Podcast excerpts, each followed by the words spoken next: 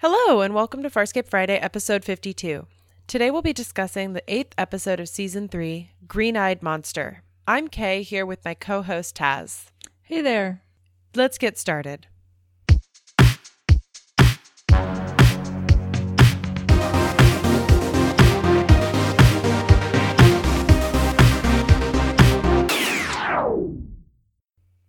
Welcome back. Here's a quick summary of Green Eyed Monster. Talyn, with the love triangle of John Aeryn Crais, gets swallowed by a budong. As they try to get free, tensions rise with a jealous and controlling ship, a misunderstanding, and Crais having medical issues. Two tropes are active in this episode, comprising of our A and B plots that run pretty much parallel to each other. On the plot level, we have Talyn getting swallowed by a budong a la Jonah and the whale, which is referenced several times by John. And on the character level, we have a pair of love triangles with the obvious one of John, Aeryn, and Crais, masking the more dangerous one of John, Aeryn, and Talyn. And this is an episode where I feel like the premise of living ships really pays off in a big way. Mm-hmm. Yeah, you're right. Because to have this level of tension and this level of menace, you really have to go back to like 2001 Space Odyssey, where you have ships that are, you know, still alive. But so Talyn is alive in terms of he's actually alive versus mechanical, you know, artificial intelligence alive. And I think that Talyn works on like a much more visceral level because the premise of AI is that they're alive, but also just they don't feel emotion and you feel emotion really strongly in this episode from Talyn. Mm-hmm. Yeah, and and it's also the difference between Talyn and Moya, right? Moya is an adult Leviathan. She's had a pilot. She's had a pilot presumably for most of her adult life, and she's a gentle creature and she is much more willing to go along with what pilot asks of her and what the crew asks of her and then you have exceptions with her with also really great ship moments which is her pregnancy and mm-hmm. back in season one uh, they've got a secret when she gets pregnant and then later on with the flax and you know don't mess with the pregnant leviathan and then of course going through birth but that's a very different personality type than we have with Talyn, who is aggressive. He's a gunship. He's scared a lot of the time. You have the peacekeeper shooting at him. You have Crais, who is basically his dad, who, you know, is a very mil- militaristic mind. All these things that come together to have a, a much more aggressive ship. He wants to do what he wants to do more than anything else. Like we saw in the Ugly Truth last season, he fired on the Plokavians, you know, without provocation, or at least very minimal provocation. Mm-hmm. And it wasn't anything that Crais can control, you know? Yeah. Just because he was scared. And he's got this very reactive, very emotional, very teenage kind of response to everything. Yeah, I think teenage is like a really good way of putting it but this episode, I think, is just so creepy. And honestly, after this episode, I did have a very hard time ever trusting Talyn again. Like, I think that this episode really colored how I saw Talyn for the rest of the series, essentially. Mm-hmm. I mean, I kind of want to just get into the nitty gritty because the there's just so much here plot wise it's so straightforward that it leaves so much room for this to become in a lot of ways, even more than most normal bottle episodes, you know, like most normal bottle episodes are kind of they are very self-contained, but they they leave room for character stuff. You know, like in on Community, where their bottle episode was kind of, I mean, was real good, but it got real dark real fast.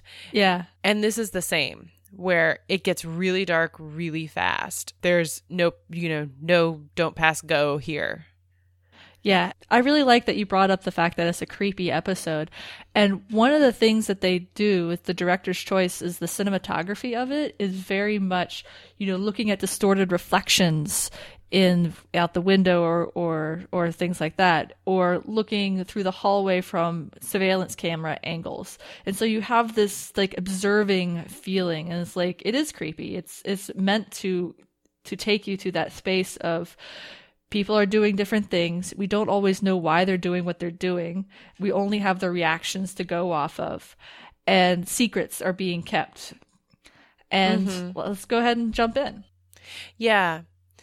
So the episode starts with John. He's working on something on paper. He's writing in his notebook, and this DRD is just raining sparks down on him. And he just keeps being like, you know, he keeps calling to Crais because he thinks that this is Crais doing it to him. And then he realizes that somebody has stolen his gun. Somebody has stolen Winona. And he next goes to command where Aeryn and Crais are having a conversation about Talyn, and he can't get the door open right away. And this is the conversation that follows. Hey, you want to mess with me?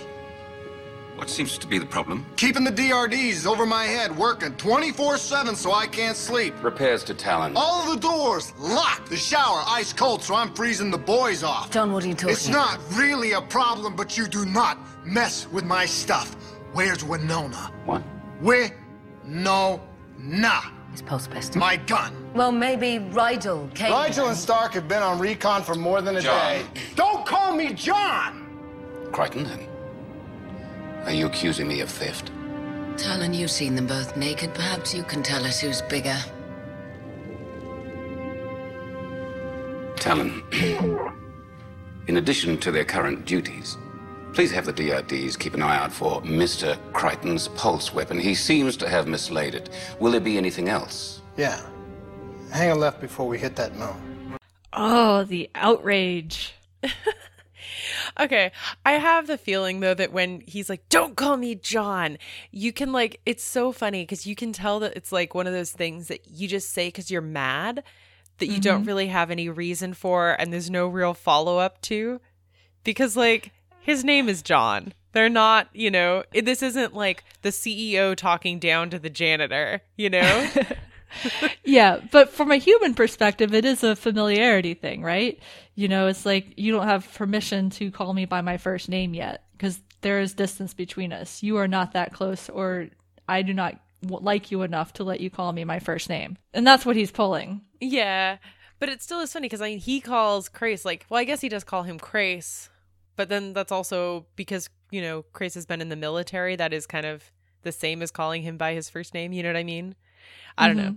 Mm-hmm. So it's kind of And the other thing I love is the passive aggressiveness of Crais when he's like, in addition to their all the duties that they already have, please have the DRDs take on this extra baggage to make sure that Mr. Crichton is satisfied. Mm-hmm. Okay. I love Aeryn being like maybe you can tell us who is bigger, but at the same time the answer to that question ends up being that Talyn is bigger. You know what I mean? yeah. Yeah, because Talyn is the one who's spoilers messing with John's stuff, but is causing all this tension and we don't know that at this point what's going on in the background. Yeah. What's interesting here is Aeryn not taking sides. That feels interesting for this whole episode, if that makes sense. Mm-hmm. Well, she's coming into this working relationship with Crais, and this is they've worked together like at the end of season two with Liars, Guns, and Money when Crais was their backup, but they are now living on Talyn, right? And so there's this this extra layer of okay, let's be professional, let's let's get the job done. I care about Talyn, you care about Talyn. We need to help him through this difficult period. And that's kind of what it feels like she's doing with Crais mm-hmm. is like burying the hatchet. We talked about trust last episode, and while she said she might not fully trust him, she does believe him when he's telling the truth to her. You know, Yeah. she has she is trusting his word, even if she's not fully trusting his actions. Though you could even argue that she is going ahead and trusting his actions at this point. Mm-hmm. Not to give Crais more credit than he's due, but he actually is really upfront with her because mm-hmm. he wants her to take the hand of friendship. He wants her to become a co pilot with him because we find out that there's this bleed through between Talyn and Crais. And so Crais is, has sores and lesions all over his body from Talyn's tensions and from Talyn's pain. And he actually very obviously tells Aeryn this before asking her to be co pilot. Mm-hmm. But the way it's framed in the episode is John kind of walks in not seeing that. He sees them close together. And this is actually a scene that happens a little bit later, right? Yeah, he sees them close together, but also they're both buttoning up their shirts or their jackets. And actually, We're doing this out of order. yeah, sorry we're doing this out of order, guys. But so to go back, the moon isn't actually a moon, which John quotes because John is awesome and he's such a fanboy. And so they get swallowed by a budong and then John is like, "Well, let's drop anchor." And they figure out that they are going to shoot torpedo torpedo lines into the bones of the budong mm-hmm. so that then they'll at least they'll at least stop going down. They'll at least stop going through the stomach tract. And so John and Aeryn really quickly they work together really really well and they get that all set up. And then Stark and Rygel almost get eaten. That's important later. And then Aeryn goes back up to the bridge to talk to Crais, and Crais engages privacy mode. Meanwhile, John also goes up to the bridge, and Talyn refuses to let him in. And instead, air quotes, Crais tells him to meet him in his quarters. Right. So John goes to Crais's quarters while Crais is telling Aeryn about the bleed back issue with Talyn, which we as the audience don't know. We're we're firmly in John's point of view for this. And so as part of that, we see what John sees, which is a chip lying on the table, just innocently there. And what does John do? He plays it. And what does he see? He sees a romantic encounter between Aeryn and Crais, which actually begins with her saying to Crais, Tell me what you want. I will do anything, anything for you. And that was a clip that we saw in Liars, Guns, and Money when Aeryn is asking for Crais's help with the Shadow Depository robbery and getting John Crichton back from the clutches of Scorpius. So that clip is merged with one of Crais having sex with somebody, and the camera turns and it looks like it's Aeryn. So John is devastated. Okay, I have so many questions here. Number one Did Crais actually have sex on Talyn? With somebody not Aeryn, obviously. I could maybe see that. Like, he's been on Talyn by himself for a year, and maybe he went to a planet. I mean, he and Talyn have been having adventures, right? Yeah. And maybe he went to a planet. And it doesn't necessarily have to be on Talyn, right? I couldn't tell from the framing. Was it, if it took place on Talyn? I think then- it was supposed to be on Talyn. They definitely used Talyn's set. Yeah. So okay. So yeah. So I could see see Crais bringing someone home for a night. You know, it's not like he doesn't have money either. Yeah. Yeah, that's true. Did he make any money off the Shadow Depository? Probably not a whole lot, but there's probably something. So, yeah, John now thinks that Aeryn and Crais have slept together. So, when he walks in on them, because now Talyn lets him in to command, as Crais is buttoning up his jacket and Aeryn is also buttoning up hers. And they are clearly very secretive because they've just had this secret meeting. And John is like very suspicious. Right. And the tone was they're talking through what to do next because they have they've weighed the anchor and now they've got to figure out okay how do we actually get out of this budong do we try to go through its digestive tract and that's kind of the conversation they're having on the surface but underneath that there is just this this all these looks at each other and you know john is suspicious of them and at the same time Aeryn and Crais are playing like they're friends now. So it, there's the undercurrents of these conversations are really interesting to watch, and they're not so much in their voices as they are in just the physical dynamics of the three of them on the command. Mm-hmm. And that's when we learn that Crais has also asked Aeryn to take the Hand of Friendship, which is the neural interface with Talyn. Still a creepy name. Still a very creepy name. and and she has accepted. She is going to go through with this. So the next clip is the aftermath of that. So she and John are in the corridor. John, wait. Aeryn, you do not want me there.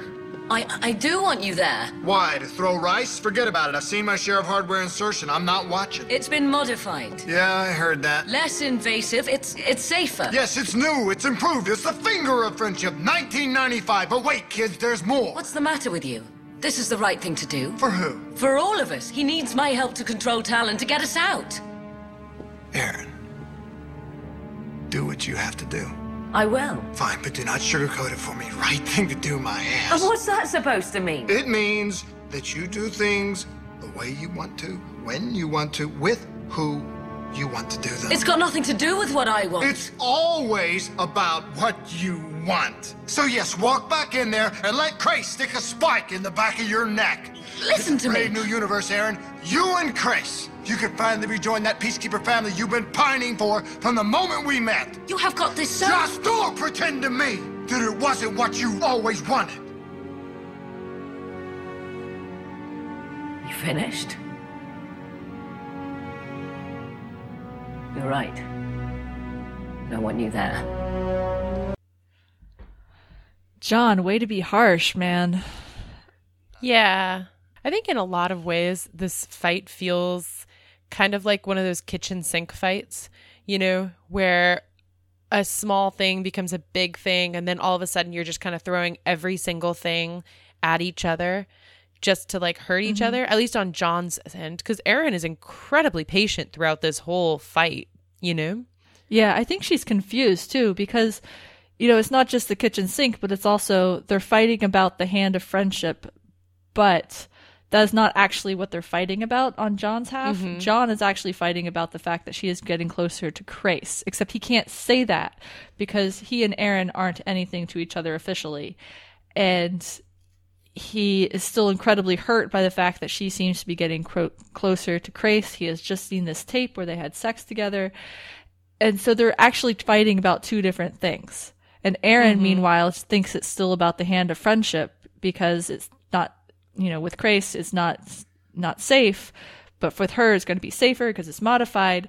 And so, so she doesn't really know what's going on. You know, mm-hmm. there's there's two conversations happening instead. Yeah, it is two con- different conversations. This is one of those moments where I don't know that if John had brought up, like, I saw that you two had sex, if it actually would have made any difference. Do you know what I mean? Like, in fact, I think that him not bringing it up actually is a little bit more self controlled of him because it would have made it worse. You know, like, yeah, he's lashing out about this hand of friendship thing, but it would have perhaps wrecked their chance at any future happiness, you know? Yeah. Because if he does bring it up, then she's like, What are you making stuff up for about? Then she gets angry and stops listening. And, you know, instead of kind of ending on being about her and her choices, which it does, now that I've said that, I mm-hmm. kind of talked myself into the point. But I don't know, it changes the dynamic of the fight a lot. Yeah. Before we move on, I do want to ask you what you think about John's explanation of, you know, Aeryn, you always do what you think is right. You always make a choice for you. Because I don't think Aeryn sees it that way. No. No, I mean, and I think that it's not, that's not particularly fair because I think that both of them always make choices. Like we have so many call outs where she's like, since, since when do you make decisions for me kind of thing. One of the wonderful things about their relationship is that they're constantly, they're constantly checking in and they're making smart decisions for each other. Do you know what I mean? Mm-hmm. Like these are not selfish characters. These are characters that when somebody had to push the button and die, they were literally fighting over who had to make the decision to die for other people. Yeah. Do you know what I mean? I think that kind of what he's getting at there is the fact that they aren't in a relationship yet. Do you know what I mean? Like she made the choice in Sons and Lovers that they weren't going to be in a relationship. And she made that choice for her. The same as at the beginning, Die Me Dichotomy. No, I'm sorry, not Die Me Dichotomy. At the beginning of the season in Season of Death, she made the choice again that that they weren't going to be in a relationship. And in a lot of ways she was making that choice for herself. Do you know what I mm-hmm. mean? She was making that choice to protect herself. And I think that he's kind of conflating here her desire to not be hurt emotionally, which is a sort of pain that she's not equipped to deal with, with her wanting to do this thing for Crais or wanting to do this thing for Talyn, really. Mm-hmm. And mixed in with that is she won't be intimate with John because she has all these hesitations about being in a relationship. But in his view, she doesn't have a problem going ahead and sleeping with Crais. You know, Yeah. and that's what really bugs him. Yeah, well, not only that, but she won't be emotionally intimate with John but she's a hundred percent okay. Essentially, marrying is what he calls it, like mm. marrying right Crais. with the right throwing the rice comment. Yeah, he sees it as then Talyn will be in your head, but then that also means Crais will be in her head, or at least, you know, there's it's unclear how much he understands of what the neural link is going to look like, but she's essentially allowing this enemy to be in her head in a way that John can't be.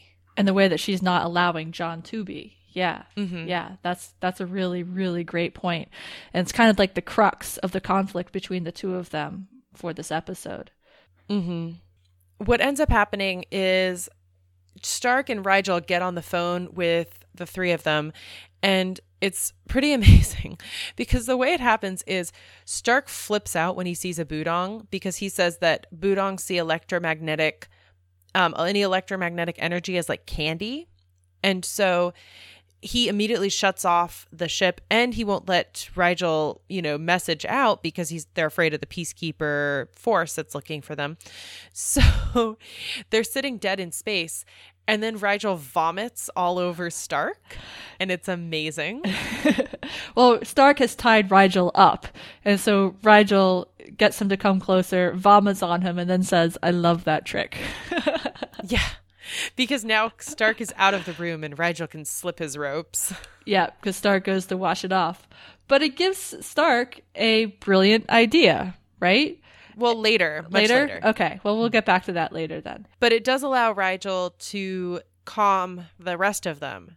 And so now they have each other on the horn and they realize that yes, Talyn is inside the Budong. Stark starts freaking out at this point.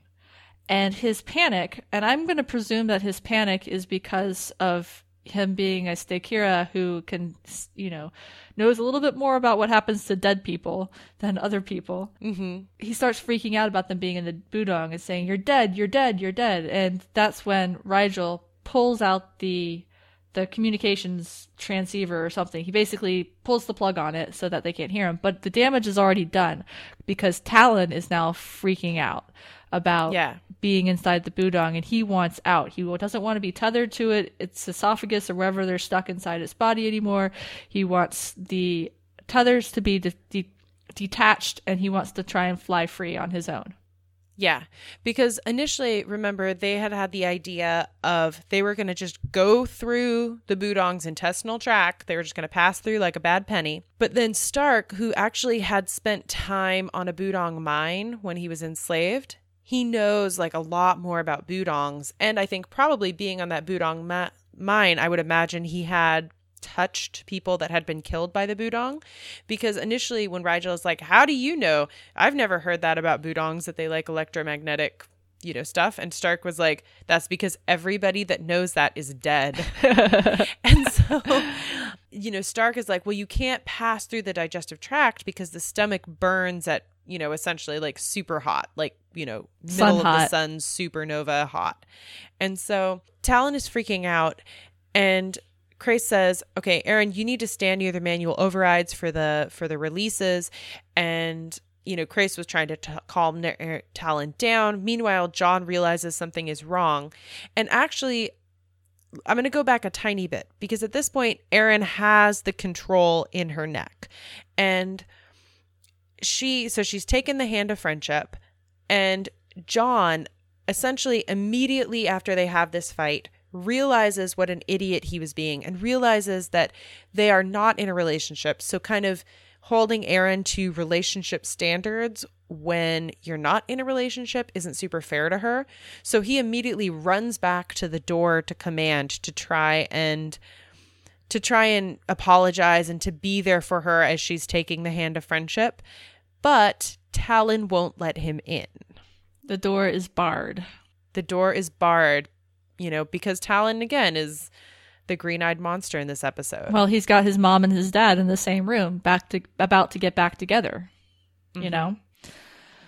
So, Crais is training Aeryn and teaching her how to go through the ship's systems, open doors, close doors. She's picking up really quickly. Crais is really proud of her for picking up very cl- quickly, and that's when we have Stark and Rygel get on the get on the Yeah. communications.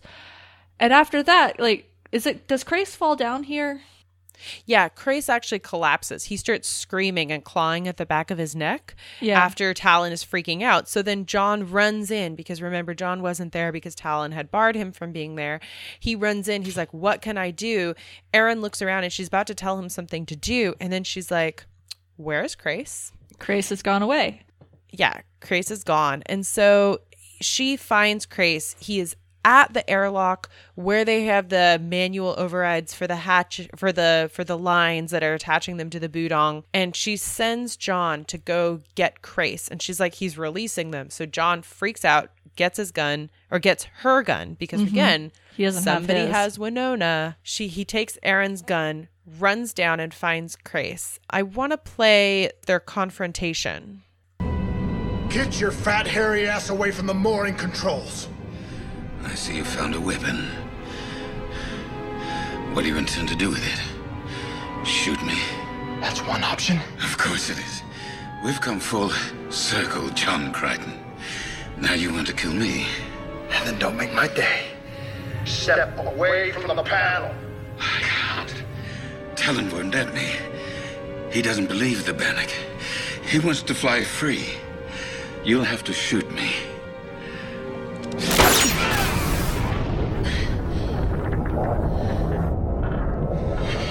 You see, Crais?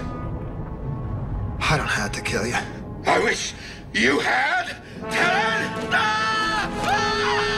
And this is the first time that John sees when Crais starts screaming and pulls out his shirt, the lesions and all the damage that has been done to his torso from the the, the bleed back that's coming back from Talyn. Now this is this is one of those really kind of creepy moments because you have Talyn taking over for Crais and making him do what Talyn wants to do and not what Crais wants to do. Mm-hmm. It is a real inverse of the relationship that we thought they had because I think in a lot of ways we've seen since the end of season one that Crais is the one that has control. You know, Crais is the one with power in this relationship. And it really it goes back to that whole thing we said where Talyn is a kid, Crais is an adult. And that makes their power dynamic really, really unlevel. And so I think that here we see Talyn having more power than Crais in a really creepy way. Yeah, well, it's like as we said, he's a, a teenager asserting his independence and trying to do what he wants to do, using Crais as a tool to that end. You know? Mm-hmm. It's interesting here that Crais wants to die because we talked way back how Crais is the one that, that really spearheaded the pilotless Leviathans, the, you know, warship Leviathans. And so now he's got what he wants. He's on his warship. And it turns out that there are side effects, which they probably would have realized if they'd continued experimenting, you know? Right. And the side effect is really painful. I mean, if you think about it, it's like, you know, a neural connection is is normal, but you still have a ship with electrical Im- control over your body. And mm-hmm. he is forcing Crais to do what he wants and then punishing him. It, it's not clear whether it's like an intentional punishment or if it's just a conflict between Talyn's will and Crais's will that is causing the, the problem. But mm-hmm. either way, when they are not in sync, that's when the problems arise. And it does matter what Talon thinks, as opposed to just being under Crais's control or under the Peacekeeper's control, right? Yeah. So it's it's not like he is going to be completely biddable with this neural link. Mm-hmm. So the relationship between pilots and and leviathans is that it's really symbiotic. Pilots are actually getting all their nutrients from leviathans and at the same time they're helping leviathans with day-to-day functions. Like it's not super clear if leviathans themselves can use DRDs without pilots. So mm-hmm. there's like there it really is symbiotic where they're both helping each other. But this relationship between Talyn and Crais has always been unequal because Talyn doesn't need a pilot and he gets instead a commander, which is somebody that, yeah, helps the ship function, but clearly not in the same way that pilot helps Moya function. Do you know what I mean? Like Crais essentially just tells Talyn what to do. And Right. then the they, the assumption is that there would be a crew rather than DRDs like on a normal Leviathan to actually help with other day to day functions. And I don't know, so it does really, it kind of really highlights that you don't necessarily mess with nature unless you know what the side effects are going to be. Yeah, it's like a hippo instead of having a happy little bird helping him out or a crocodile. You have a, a writer coming along who wants to be in control all the time. Yeah. You know, the thing about like hippos is that they're incredibly dangerous. Do you know what mm-hmm. I mean? And I think that that's what we're getting from Talyn is that not only is he emotionally unstable to the point where t- sometimes can't control him, but he also has side effects on Crais that were unintentional. So he's dangerous not just to other people, but also to Crais. Yeah, to the point where Crais wants to not be alive anymore. You know, he wants that kind of pain to end. Mm-hmm. And we kind of get into that in the next clip. So Crais has passed out and is now back in his quarters and he he's awake now. And then you have John come in and it's this is another interesting power dynamic that I want to set up right here because Crais has no shirt on he's under the blankets he's at a in a position of weakness and vulnerability because he's just basically had his belly shown to to John Crichton who he whom he does not trust with that. He trusted Aeryn but he does not trust John with it and John comes in. He still has Aeryn's gun and he turns the chair around and it's like interrogation time for him. And he calls it a Q&A, but it's set up in the classic, like the, the bad cop comes in and is, and is going to get the answers now. You and I are gonna have a little Q&A. Put that weapon away. Now, you may be right. I might want to kill you. I'll ask you questions. You and Talyn. What the hell is going on? Cybernetic bleed back. My sores and lesions are physical symptoms. You want to expand on that? Talyn did that? In times of stress, our emotions, our desires can merge. And Talyn can gain a degree of control over me. Resistance causes pain. Clarification. Talyn controls you.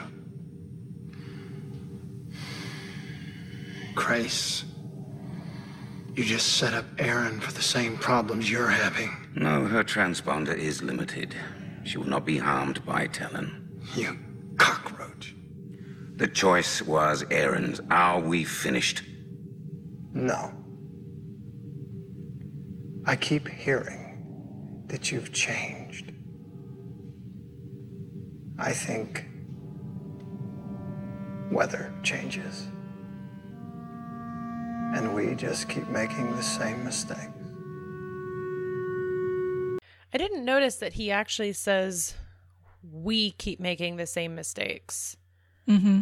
I don't know. I don't know. I think that saying that Crais hasn't changed actually is a little bit unfair to Crais. Yeah. I think he has changed considerably since especially season one where he was so tunnel vision on killing John and getting revenge for his brother. He has let that revenge go. And he now has a different reason for for moving on and being being partners with Talyn as he moves through the universe. Mm-hmm. And one thing I wanted to note that we didn't point out last episode, I don't think, if we did, sorry for the repeat, but when Stark is aboard Talyn at the beginning and John comes aboard, black shirted John comes aboard, one of the first things they says is like, Can we disconnect Crais from Talyn? And Stark is like, I already tried that. It doesn't work. And so mm-hmm. both Stark and John have already tried the let's get Crais out of the equation and just take Talyn back kind of mode. And I think that mentality is, is what's still here for John, where he's like, weather changes, which means weather can be good one day, bad the next. You don't know what it's going to be. He sees all the changes that Crais has gone through as superficial, as opposed to anything deep and meaningful, like, you know, climate hmm. change. So there hasn't been that that whole that whole shift that has happened with Crais from John's point of view. Yeah, that's interesting about the kind of weather being good one day and bad the next, which makes you wonder does does John just see Crais as constantly bad but just manipulating around him to survive? I mean, I guess he does call him a cockroach, you know? Yeah, but I think he does because he acts good to get Aeryn on his side. He plays nice with them in order to gain Aeryn's trust. And I think that's where it's coming down to because John, as we hear in this clip also, is very concerned about Aeryn. He is worried that the cybernetic bleed back, this merging of emotions is and then the, the lesions and whatnot are going to happen to Aeryn too. And that's something he does not want. Mm-hmm. Yeah. And I guess the other thing I'm unclear on is is this sort of thing that Pilot also feels, or is Pilot and Moya's relationship different? Like, is their connection different? Because Pilot knows Moya's emotions, but this is different than knowing somebody's emotions. This is them pushing their emotions on you. Yeah, but I think the difference is also Pilot and Moya have a symbiotic relationship that evolved, mm. right? And it was not built. And so it came into a to place in a way that probably has some protections for both of them against this kind of damage because if there was that kind of damage pilots and leviathans probably wouldn't have those ones probably would not have survived and then their genes don't get passed on classic evolution right mm-hmm. whereas with Talyn like they they just genetically engineered him and they didn't think about these consequences that of not doing it through a natural process mm-hmm. so Yeah. i think that's the difference. They leave Crais because he's helpless and the three the two of them go and try and fix things on Talyn and then Aeryn comes up and approaches John and they have another conversation that really is a follow-up to their first conversation about taking the hand of friendship. What's your problem? Shouldn't you be with Crais? He's sleeping. Answer the question. Aeryn, I am doing everything I can to get us out of this absurdly large space monster. I'm doing the good little soldier bit. What else do you want from me? I want you to stop acting like a Dranet. You know what? I have no idea what a Dranet is. No, don't play dumb with me. That hasn't worked for over two cycles, John. Aeryn, I am dumb. I don't understand you half the time, and I have no idea what a Dranet is. Fine. Forget the Dranet. Fine. Screw the Dranet. What? You really have no idea what a Dranet is, do you? What's a Dranet? I love this. I love it on so many levels. It really does reveal that John, although he is so much further along than Jool, really is also still in the same boat. Stranger in a strange land. Yeah, he's figured out how to make the shower work now, but that doesn't mean that he knows every single animal or species. I love the way that conversation, the tone shifts of it. So Aeryn knows there's something else going on under the surface with John, and that's what she's asking about. She's like, "All right, what's really going on here?" And then it kind of shifts immediately when he is clueless about Dranets, which I think we still remain clueless about. We never actually find out what they are. and I think there's been a lot of discussion about that. And it shifts to this like realizing that no, he's not playing dumb. He's not avoiding. He really doesn't know what it is. And it kind of just derails the conversation. I don't know. At the end of it, I feel like Aeryn's smile when she realizes and she says, You really don't know what a Dranet is. And I think it's because he says screw the Dranet. So I think Dranets have something to do with screwing. you know, it's like that, like she's charmed by him despite herself, you know? It's like mm-hmm. She still likes him. She still, you know, even though they're having this conflict right now, even though they're fighting, he is still her John that she still likes. Mm-hmm. And actually, I want to tag this because also I forgot to mention it last episode, and thanks for sharing. But there's a moment where somebody hands John this like tube. It's like this black tube, and he's like, "What is? Is this like a proposition? Like, what is this?" And Chiana has to show him it's a phone. And so Yeah. I think these past two episodes really have remembered that John is hasn't been born in the uncharted territories. He doesn't know everything that's going on, even though he has, you know, he's a real quick learner, but you know, he can't know everything until somebody shows him it. Mm-hmm. And Aeryn kind of references that. She's like, "Don't play dumb." Yeah, that hasn't worked for two cycles. You know, she knows that he's competent. He knows that he, she knows that he can handle himself. But there are still gaps in his knowledge, and there's nothing you can do about that. Mm-hmm. But what's interesting, I don't know, I kind of read that from the opposite, where she was like, don't play dumb because she knows he's not dumb. You know, essentially since episode one, she has known mm-hmm. he's not dumb. But at the same time, he's kind of getting at, okay, yeah, I'm not dumb, but I don't understand a lot of things. You know, like he, mm-hmm. there still is, you know, it, it's like whenever you're dropped in a new culture. I mean, on earth i mean there's there's essentially no equivalent on earth but you know if you've ever gone to live in a foreign country without speaking the language you know then or speaking minimal then you're like okay i can get by but anytime somebody references like a colloquialism or just a word you've never heard before you're going to be at a loss you know? Yeah. I mean, I think that's actually a really good analogy because there are so many varied cultures and there's so many things that you don't even think about as mm-hmm. being something that suddenly you're blindsided by, you know? And it's it's nothing in your frame of reference prepared you for it. And that's kind of the same thing. Like that can happen in foreign countries too, I feel. Yeah. Well, I mean, you and I have both lived in foreign countries. So I think that, you know, we're both kind of coming at it from the perspective of like, oh, yeah, that's like, that is a big deal, you know? Yeah. So the interruption that at the very end was Stark had stolen the communications chip back from Rygel, who obviously Rygel wants to cut and run. So Rygel's Okay, like, wait. Can we go back to how he stole the communications chip back from Rygel? oh my God, they're like my favorite buddy cops. I love Oh, it. Yeah, we didn't pull this one because it's so physical. But Rygel, in order to keep it away from Stark, who is obviously bigger than he is because he's not a puppet, eats it. And then Stark screams and then shoves his arm down Rygel's throat to grab it before it hits his stomachs. And it is like disgusting and kind of like, oh, Stark, go. Right? I would just love Stark's scream. Like it's a scream of rage and frustration.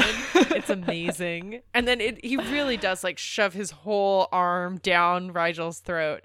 It's great. yeah. So he's stolen it back and he interrupts them to be like, oh, hey, let's make the Budong vomit. And so now they have the new plan where they're going to make the Budong swallow a whole bunch of ice from the planet's rings. And then they're going to light the ice on fire with the fuel from Talyn. And because the ice and the fuel interact badly. Yeah. To create an explosion with, with an ignition source. And so that means, though, that one of them has to go outside the ship because the the kind of docking Harpoons. things, yeah, the torpedo things, they actually are real torpedoes as well. So they will explode, but Aeryn had disabled the explosions. So Yeah. So John is the lucky one because he doesn't have a hand of friendship. He is not a friend of Talyn. He's the one who gets nominated to go out along the line of the tether to the warhead, which is the basically the, where the harpoon part of this contraption is, and set the warhead on a timer and then get back to the ship. That's the plan. And since John is not a friend of Talyn, things, as you can guess, go horribly wrong. Talyn blocks the communications between John and Aeryn so they can't talk to each other, they can't coordinate. And meanwhile, Stark and Rygel are getting the attention of the Budong to make it swallow ice. And actually, let's take a little small breather and play that because we'll get some of Stark and Rygel's comedy gold in. Stark, we're waiting on you. Yes. Electromagnetic candy.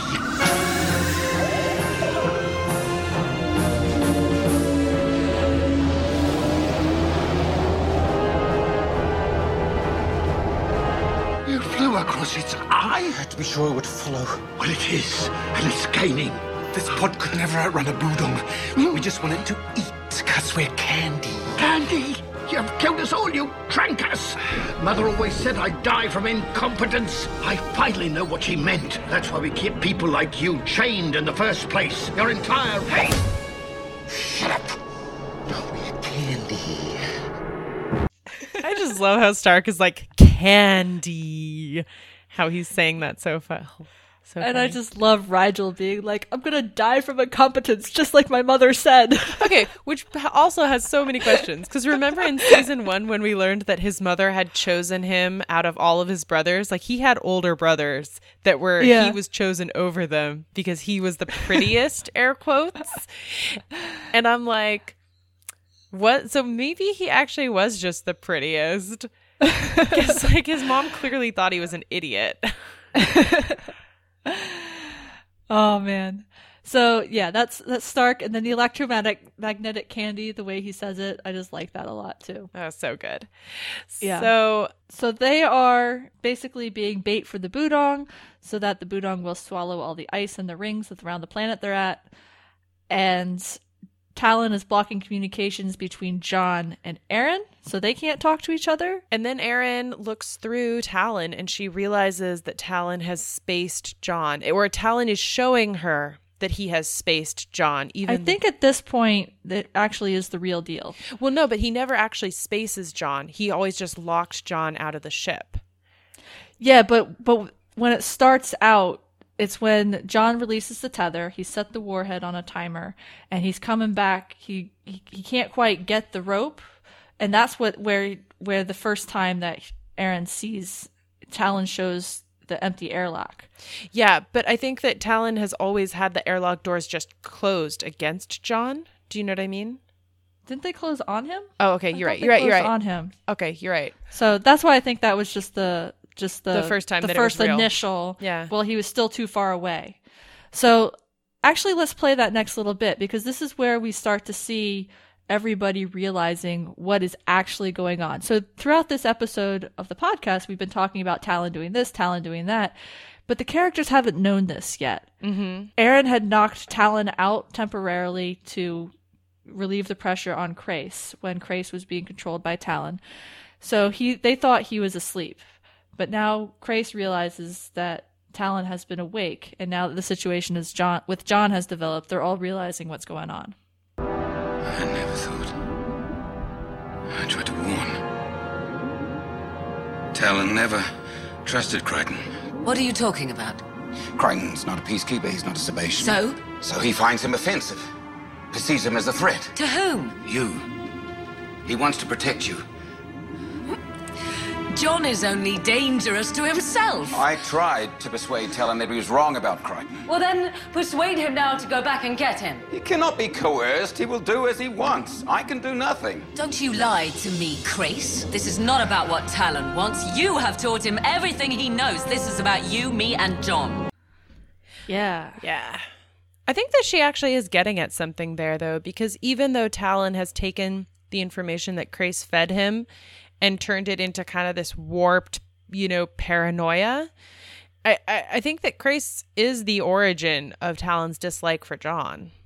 Yeah, I agree with you there because he's had Talyn since he was an infant. They've been joined neurally, like their brains have been linked neurally.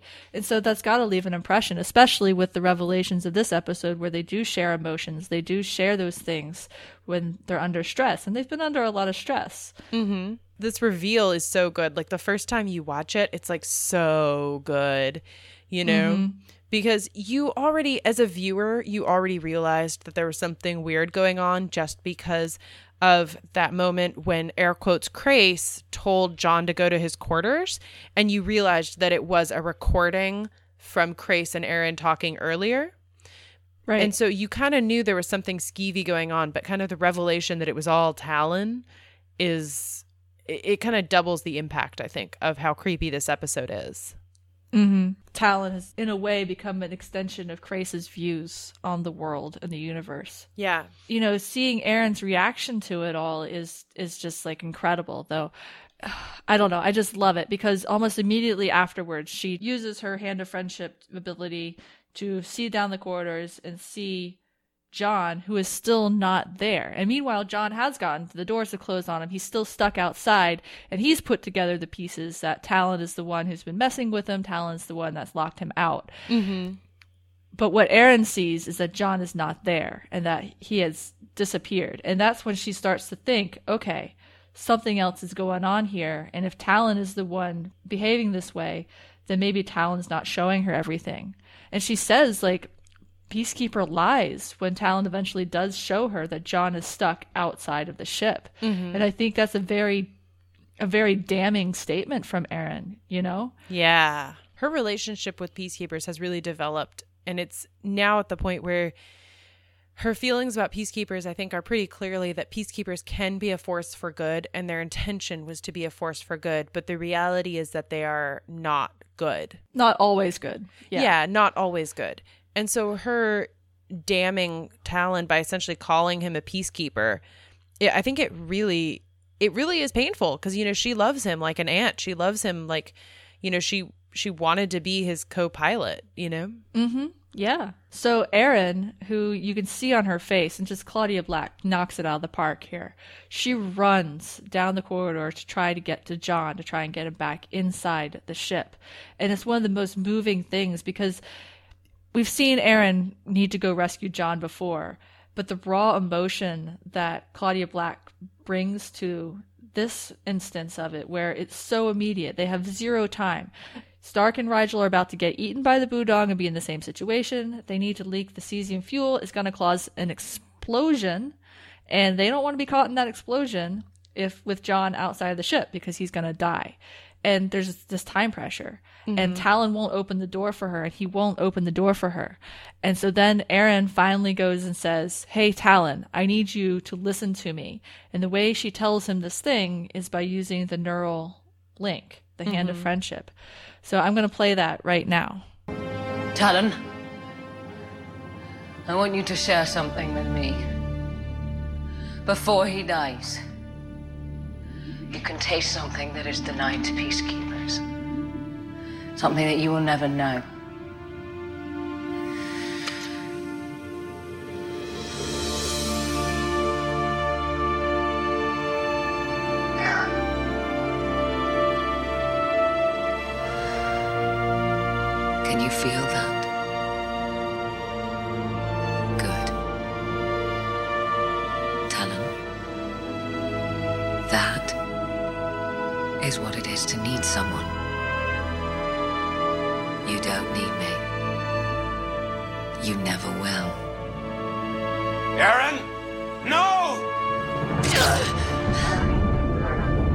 That sound at the end is Aeryn removing the hand of friendship from her neck. Mm-hmm. She has detached herself from Talyn and Crais, who was protesting in the background there. You know, I think this is actually interesting to me. So Crais sees himself as different from the peacekeepers because he had parents, right? And he had his brother.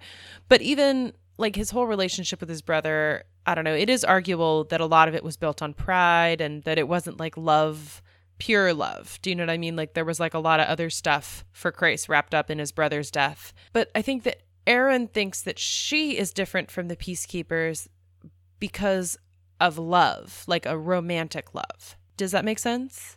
Yeah, I think so. I don't know. I think that this is kind of what it gets at when she, because I'm sure that Crais has talked to Talyn before about his parents and how different he is from the Peacekeepers because he had loving parents that taught him morals. Oh, Love you, dude. But so, um, but then here, Aeryn is showing Talyn through the neural link what she thinks makes her different, which is that, which is her love and her need for John. Mm-hmm. I don't know. Yeah.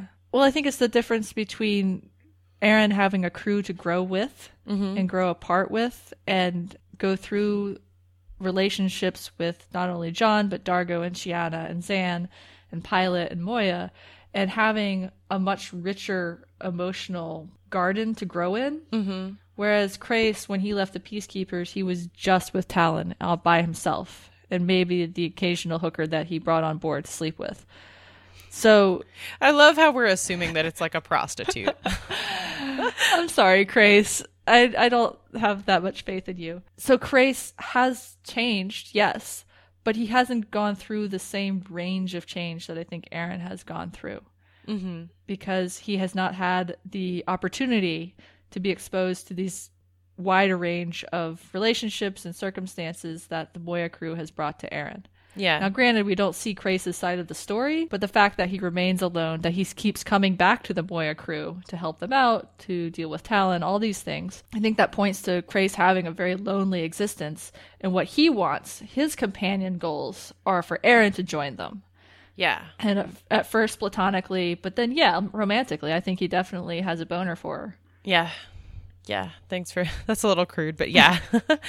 I'm sorry. so um, so Talyn opens the door. John just gets barely inside, and he and Aeryn embrace just as the Budong vomits up everybody. Cut to the end where Aeryn is t- essentially telling Chris, like I don't want the friend to hand a friendship back. I don't think it's good for anybody involved. I'll continue to stay on Talyn, but I'm not going to be pilot. one interesting thing about that conversation is is she frames it again as her choice and what's right for her. And I think that's been a theme kind of throughout this episode of Aeryn making choices right for her. Mm-hmm. Because that's what John throws back in her face at the beginning of with their first fight, where he's like, Yeah, you're making choices, it's all about you and what you need. And here she is doing that again, but I think it's more cognizant of why she's making the choices she's making. Yeah. Does that make sense? Yeah, that's a good way of putting it. That like this time she's at least framing it accurately as a choice that she's making for herself. Which I mean, arguably everybody makes choices for themselves. Like even when you're making a selfless choice, like Zhaan's choice to um, to save the crew in self-inflicted wounds was also a choice for herself. That you know mm-hmm. she that she couldn't ser- she couldn't live knowing that she'd let somebody else die saving her. Does that or I don't know like kind of Yeah. especially when she was so close to death herself. I don't know. Yeah, and Zhaan needing con- to control her own death in a way. Yeah. So I want to take a listen to kind of how John and Aeryn end the episode. Have you seen this? Yeah. When did you see it? Aeryn, I'm not your boyfriend, I'm not your husband, I'm not your anything. You can do what you want.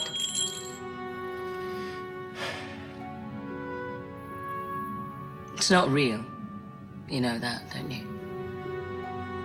The, um, the last part, Talyn altered the image. I never recreated with Crais.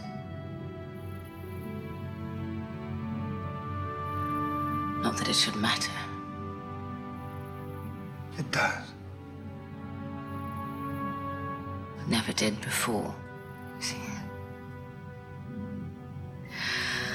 I had this life. I liked it. It had rules. I followed the rules. And that made everything right. And then you come along and you throw everything up. This strange human with arrogance, stubbornness, Tom. let me finish. You saw the recording and you didn't say a word. You are like a plague, John Crichton, and you have ruined my life.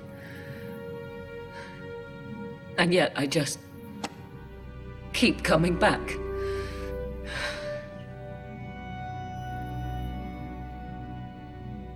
You could talk now.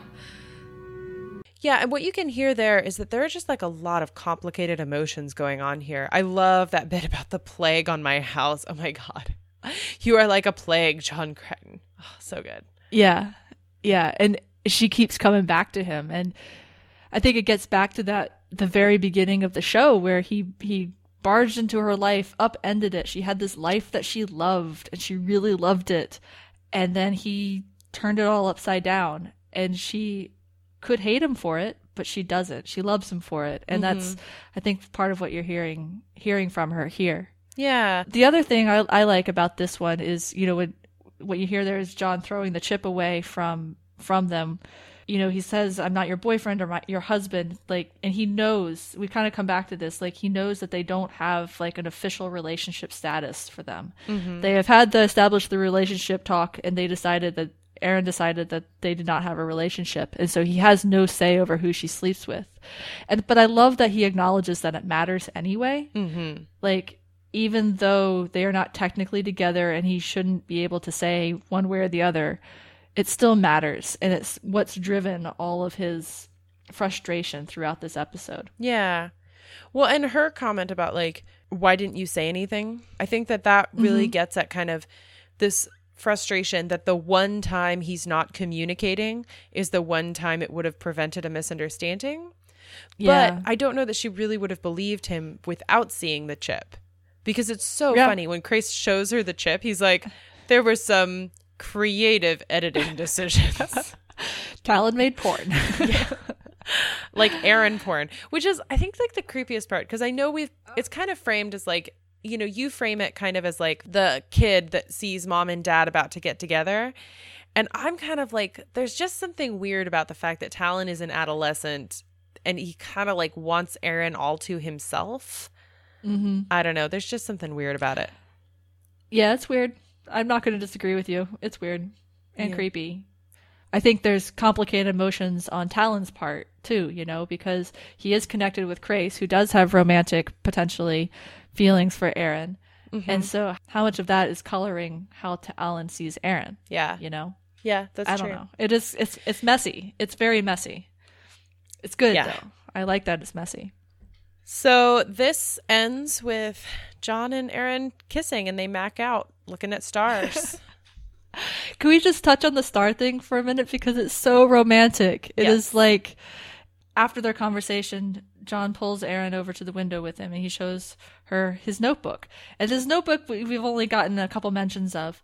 And he draw he, it turns out he's drawing star charts and chronicling his life and stuff. And he points out the stars and he names his reference point Aeryn every single time, saying that she is his constant and his guide. And it's just over the head, ambitious metaphor of love and cheesy romance, and I love it. I love it so much. you know, she tells him, she's like, well, they already have names. And he's like, yeah, but they're boring names. And so then, I don't know. I think what I love about it is that he's not just telling her that, but he's inviting her to name stars with him. Like he's mm-hmm. inviting her into this intimacy that he has, or not even that. He's inviting her back to romantic feelings with him because he's essentially saying, You are my constant. And now he's giving her the choice. I would like you to come and do this activity with me that represents my love for you, right? Yeah. And if she participates in that, then she's also agreeing that she loves him and that they their feelings are mutual. And so I don't know, I think that's what I love about it is that it feels I don't know, it feels deserved, it feels good, you know? hmm Especially after the turmoil of this episode with Aeryn nearly losing him and really realizing she needs him and loves him and is willing to give up Talyn and all of her relationship with Talyn and Crais because John means that much more than any perceived perceived advantage of allying herself with them. Mm-hmm. Like he is more important to her than the work she is doing. Yes. It's kind of an interpretation of it. And I love at the end, she also says it might take a long time. And they're in metaphor speaking, you know, it might take a long time to name all the stars, but it's going to take a while for me to really be comfortable in this relationship, which is fair. Mm-hmm. And John says that's okay. You know, then we'll just take our time. Yeah. It's just lovely. So lovely. Yeah. And that's that's the episode pretty much.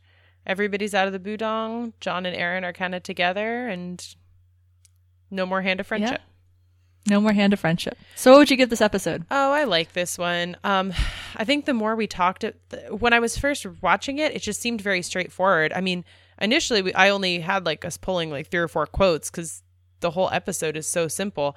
But then the more we've been talking about all the emotional stuff, it really made me like it more. I would almost give it like a 3.54. Like, I would give it on the higher end of the scale, Yeah. you know? I think I'm a 3.54 also. It's still fairly run of the mill, but the emotional depth to it is really rich. Yeah, yeah. So wardrobe watch, we see Crais like like I said, shirtless like a lot. He spends a lot of this episode shirtless. Um, I think everybody else is wearing their normal outfits, spacesuits. Except the spacesuits, yeah. Um, so when Aeryn and John go out to do the torpedo thing to anchor them, they're wearing black skin tight spacesuits with like white lines on them that are highly reflective. yeah, it looks kind of Tron for a while there. it really does. It really does. So, what do we have next week? We have losing time, Losing time. and I think it takes us back to Moya. Oh, okay. So join us next week for Losing Time, where we will rejoin Moya. And if you want to get in contact with us, we are Farscape Friday Podcast on Tumblr, Dreamwidth, and at gmail.com. We are also Farscape Friday at Twitter. So feel free to comment to us there. What did you think? Is Talyn as creepy to you as he is to us? And that's our show, and we will see you next time.